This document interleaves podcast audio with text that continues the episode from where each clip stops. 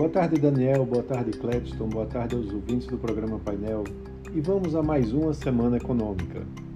A semana traz uma agenda carregada de indicadores, principalmente nos Estados Unidos. Aqui no Brasil, onde os dados inflacionários são o principal destaque, é, os investidores também devem continuar repercutindo o noticiário político. É, com o término do Fórum Econômico Mundial em Davos, o ministro da Fazenda, Fernando Haddad, vai retornar ao Brasil e a expectativa é que assuntos relacionados ao pacote de ajuste fiscal e à tão esperada reforma tributária voltem a dominar as manchetes.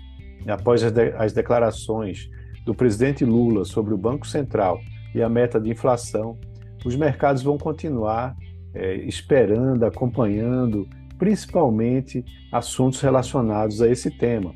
É, vale lembrar que Lula criticou a independência do Banco Central e disse que a meta de inflação deveria ser revisada para cima.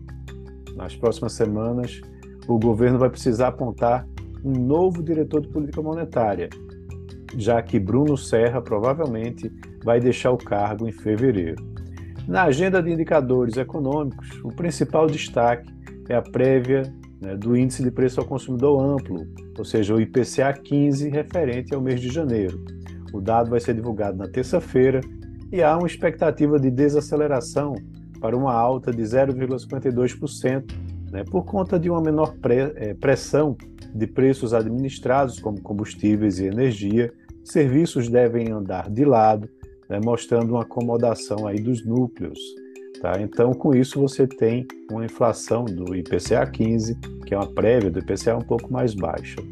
Na quinta-feira, tem a divulgação das contas externas pelo Banco Central. Para o balanço de pagamentos, a previsão de um déficit corrente de 6,4 bilhões para o mês de dezembro, menor que os 7,7 bilhões de um mês é, antes.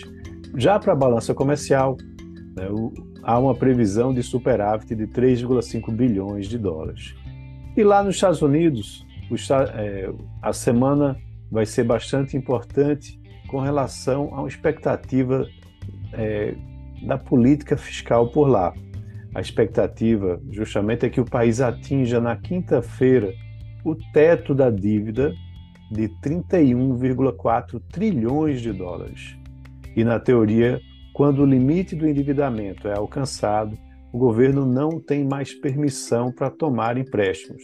Então, o Congresso precisa suspender ou alterar o valor do teto, mas há um impasse importante entre os republicanos, que controlam a Câmara dos Deputados, e os democratas de Joe Biden.